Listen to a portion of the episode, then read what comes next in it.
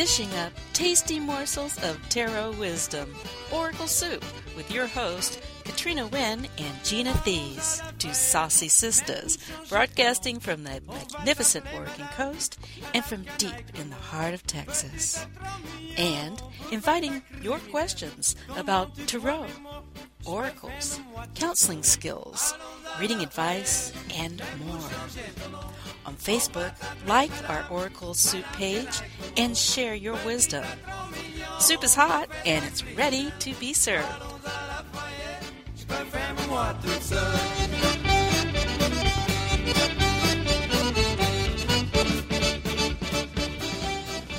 You're listening to Oracle Soup, where we have the most delicious and delectable and tasty tidbits. This side of where do you think? This side of where gina this side of the internet, I suppose, um, of the other side of your screen. I mean, you're depending on where you're listening from, because we have people that listen in some very interesting places. They listen from all types of devices. So, you know, it could be the opposite side of your cell phone or your, you know, computer. There you go. There you go. It could be like a little ear pods that you've got plugged into one of your phone devices. So, whichever way you choose to listen to us, we're very pleased. And this is one of those times we like to take a question that comes from a listener, right? Absolutely. We always ask what types of things you'd like to have us discuss as a topic for Oracle Soup. And we did get someone that wanted to talk about picking a card. So pick a card, any card. We've heard that before.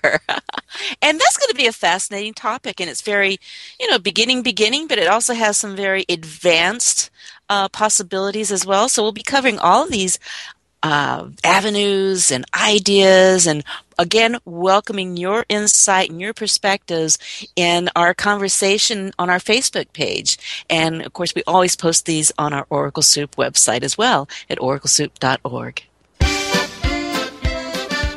thanks for tuning in to oracle soup. Pull up a chair and join gina and katrina for a bowl of warm and nourishing conversation. Coming up next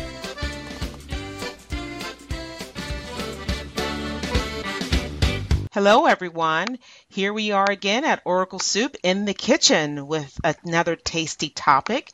And we are going to be talking about picking a card, card selection. Yes, and when we're talking about picking a card, we really mean it in the broadest sense of that term because picking a card could be picking it for a variety of reasons, a variety of styles or ways, a variety of types of cards. We're not just talking about tarot here. We can be talking about oracle cards or Lenormand cards. And even with using the word card, I think we could bend that word a little bit too. Because, for instance, when you think of someone like Carrie Paris and working with the Magpie Oracle, well, you could also be picking little objects and little charms and little symbols. So we're really talking about that relationship between the uh, person doing the reading or the person receiving the reading, their intention and how they connect with that symbol. Absolutely. And in terms of, you know, how this works, when you are uh, selecting your process and how you're going to present a reading, positions also go into, uh, will factor into how you select. So there's personal preference, there's technique, and it boils down to, um, like you said, it's so broad. It's hard to really boil it down now that you know, and, and, thinking about it. So it's like, what's your favorite way to do it versus what works and what doesn't work. Some people like to have their querents choose the card or select the card. Um, some people don't want people touching their decks at all. So, um, good point. Yeah. In fact, I even make a point of when I'm uh, working with my client and I hand them the card, I'll say, "And by the way, feel free to touch the card if you like."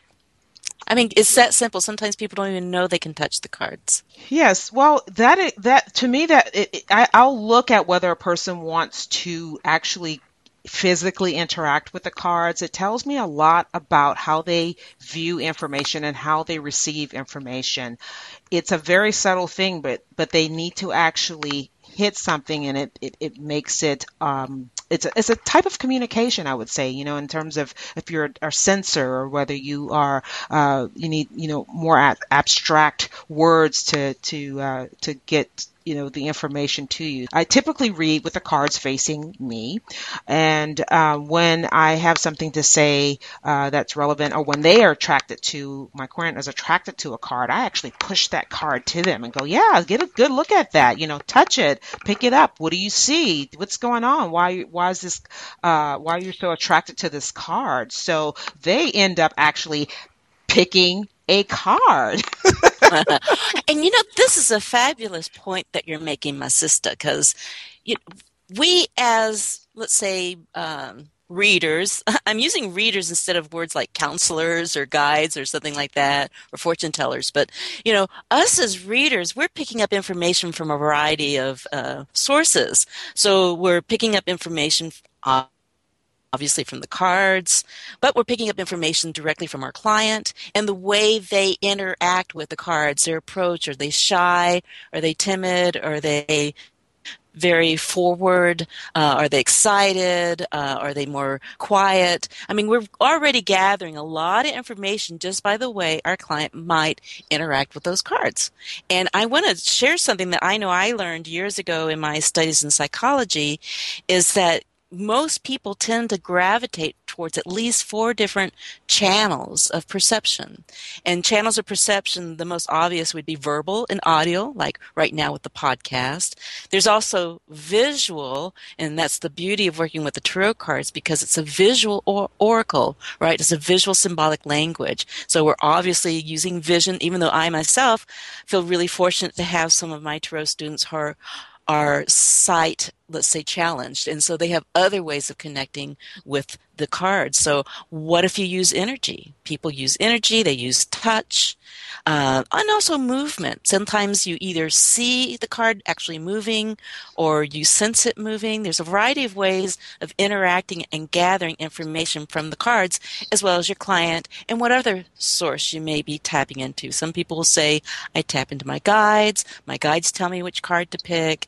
Uh, we could go all over the place with this, couldn't we? Yes, this is so much fun. I, I actually um, feel this is a topic that uh, you know it doesn't get a lot of attention. I mean, there are in, in many many of the books I've read on on um, divination, uh, very little attention is paid to how you actually go through a process of of picking which you know a card. So while this person who submitted this, do you mean how do you actually decide which card would be a significator? That's one way of you know picking a card. And there's also how many cards. How do you decide? Decide how many cards you end up using for your spread. If you're making up on the fly, as I do very often, um, I just think of, you know, the number that pops into my head. So it's like, okay, so it's a five card spread. So, or sometimes I may ask my querent, tell me a number, you know, from one to ten, and and I might choose cards based on the number that they they say. Um, and sometimes I'll just do an old fashioned keep drawing until the story feels complete. And which card? Then I've got to decide which card is the card that is kind of the end of the story that I'm telling. Like what's going to be the last, we may call it an outcome card or a final card. So um, that's that comes with paying attention to your process. And part of that process is the intention. So there's the attention and the awareness that we give when the card appears. Or there's the awareness of how it's selected, but then there's the intention about well, why am I selecting cards? Even why did I come in for this reading? Or why am I working with this client? Or why am I working with this particular deck or this particular oracle? There's a lot of intention. But I'm going to go back to something that you, you said. I know we're, we're like, I know, so it's like, oh, now we're in picking a deck. but, but let's let's take this back a moment. So, for instance, one of my favorite people, James Wanless, he has called himself Captain Pick a Card, and part of that his style is kind of like you mentioned a moment ago, is just asking maybe one question and then turning that card over and then asking another question and then following the flow. So how you pick the card is more like let's just follow the flow. Am I picking the card? Is my client picking the card? Okay, that's one way. Now, here's another thing, and there's sort of an assumption in the background. A lot of people assume that the cards are face down when you're selecting the cards. Well, there's folks like James Wells, for instance, who, or even Art Rosengarten, who might start off and have the cards face up and ask the client, well, why don't you select some cards that look like this particular aspect of your question or this issue or that person? And then there's the significator way. And you did mention significators. Gina, I think we should go a little more into that one. Oh, my readings always start with a significator. The majority of my clients are clients that don't face me. They have no idea what the cards or the deck that I'm using because it's only through the phone. And so, but people sometimes are familiar with tarot, specifically if I'm using tarot, and some are not. They have no idea. And uh, but most people are familiar with playing card suits, so it's easy to make that transfer. And I just ask them to pick a suit uh, that that for whatever reason they're drawn to or connect to. So they may end up saying, "Oh, I want to go with hearts," and so I will just use that particular suit, uh, gen- you know, based on the court cards. I will just choose a significator based on what they have said, and it gives me so much information. It hasn't missed why it works. I mean, I've spent a lot of time, of, of course, because I think what ends up happening is when you decide to step into a role as an advisor, um, your uh, technique, your process is very, very important to how you ha- help people. And so there are some tried and true methods that you have to work through and so it's just part of what I've done. It's, it, it, it could be a very old fashioned way of doing things as well, but significators are chosen based on um, traditionally the cards represent um, a certain look, so gender, um, hair color, eye color, um, astrological signs.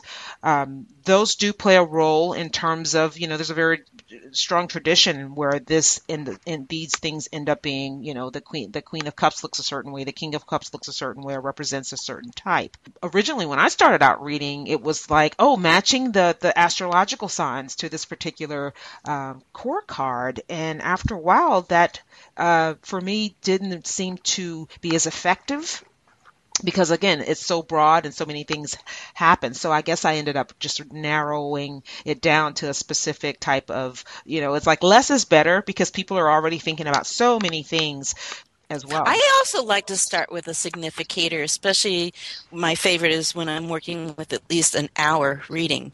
But in my case, the significator is typically chosen through numerology. So I'll get the person's birth date and add up the numbers, and that'll help me know anywhere from one to three cards that will represent something significant about this person's worldview or life purpose or life lesson, which to me then colors a lot of the rest of the reading. Oh, that's amazing. And now, in terms of other ways of selecting, there are I've seen people fan cards out in a big, nice, beautiful fan. I could never do a perfect fan. I, I could only get about halfway, and it starts kind of going all over the place. I've even, uh, I believe, believe it was uh, Kim Huggens who did an exercise at one of the conferences who just kind of threw the cards in the air. I love that. Like, you know, let's just get rid of all these rules about, you know, nice and neat and, and throw them out. Um, I just did an article recently in uh, Tarot Tips um, about proper tarot divination, and we have a lot of um, of rules, quote unquote, rules that have come down through the ages in terms of what, uh, how do you do uh, tarot divination? It actually, you know, uh, Katrina, you've probably come across this. They're talking about some people think, oh, if a card flies out, it's really, really important. So you pay attention to that card. That's really an important card. We call that the synchronistic approach. Yes, uh, it, but you know, actually, in reading uh, in reading the Golden Dawn material, they actually said, you know, that card, you just put it back in and you start your shuffle all over again. It absolutely, it, there, there's nothing, you messed up, so just start over. Which I found, which, you know, was really, really interesting because it's like you've got all these different flavors of, oh, this is really important. And I kind of like that. It doesn't mean anything. It's just, it just means to start over. Or, or in other words, get your focus back. Uh, because the shuffling for me personally is a way to kind of connect connect and go into the space of Oracle. Which kind of brings me to another question. This is sort of like the chicken or egg question in the background is Are we choosing the cards or are they choosing us? Well, I think that uh, for me it means something and nothing at the same time. I think it is that that place of uh, you you know we we it's so funny. I love when we talk because we, we talk about things that we, we later put into the show that we think has uh, no um, uh, relevance at all. But we're talking about chaos. Uh, remember the chaos thing? Uh, and in order, uh, chaos is meant to bring structure and order. And I think that that it that mixture of cards, the shuffling, that is about the chaos. And then you lay out your spread, which is the order. And so I think we we we end up working with the subconscious. I think it ends up, you know, it seemingly works in terms of what we have chosen because if you know, it works whether we consciously choose or not. You know, it's like so we could take the cards that fit the story and make it work, right? So I think it's um I think ultimately they're just props. And the, the truth of it all comes from within or without. Yes. But it, it, it's like you are not able to storytell or give advice or share what you need to share if you are not um, some, in some manner connected or have had that experience. Hey, Gina, I would like to go back to what you talked about just recently about spreading the cards out.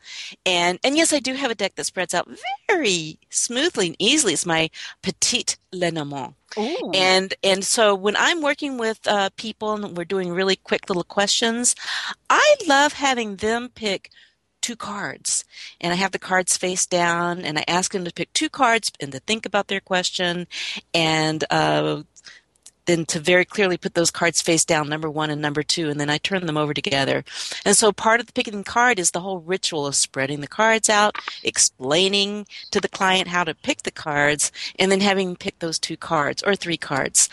But that's also a wonderful way that some people choose their own cards because I know quite a few of us, myself included, will run our hands over the cards and actually feel uh, maybe heat or coolness or vibration or some kind of sensation as we move our hands over the cards. And that lets us know how to pick a particular card. Oh, Courtney Weber did a wonderful presentation and she talked about, you know, what you what you think is going on in terms of reading for yourself, okay? Because this this is really interesting and important. And what you think in terms of your own, uh, you know, thoughts and input versus what tarot has to say about a situation. So she did the, the exercise was okay so you choose the card that you think defines or answers your question so is that a so face you, up? You're face up, consciously uh-huh. choosing the cards, okay? And then you do another separate spread, which is chosen at random what tarot has to say about the situation. And mm. you actually compare notes. And very i mean it, it was such a great exercise to do because it's like okay yeah and reading for yourself you know this is what you think is going on and you're working through. And then when you let it go and just let allow for other information come in you get a very much um, different you kind of get different information altogether I love that example. I remember when you were telling me about that. That's such a cool theme because what you're doing is basically it's like your two eyes. You get two perspectives on an issue. You're using like your left and your right side of your brain or your your intended and your unintended message and what do they have to say. And then maybe they have a dialogue with each other. But in terms of picking cards, what a cool approach. So just to kind of wrap this up, I'm sure we didn't really touch upon everything we could possibly say about this topic, but I hope we've given you some juicy tidbits to take and try yourself. And uh, and, and one last thing I want to mention is for those of you who work with the the Lenormand cards, the Petit Lenormand, uh, another way of doing the card counting kind of thing is when you ask your client, let's say you're doing a three by three and you ask your client to pick a number between, in this case, one through nine, and then you actually count out the cards, and every ninth card ends up being one of the cards in that configuration. So, okay, I had to squeeze that one in. There's too many. There's too many ways. There's too many ways, and I, am sure there's a million ways to do spreads and choose cards, and it's endless. And we'd love to hear from you on our Facebook page uh, what you do and uh, give us some feedback around what works and what doesn't work and uh, what you're interested in learning. So we have our Facebook page, of course, where we would love to take your topics. And we, as usual, want to thank you for joining us and listening in and being in the kitchen with us. And just trust yourself. Like Gina said, develop your own style and enjoy.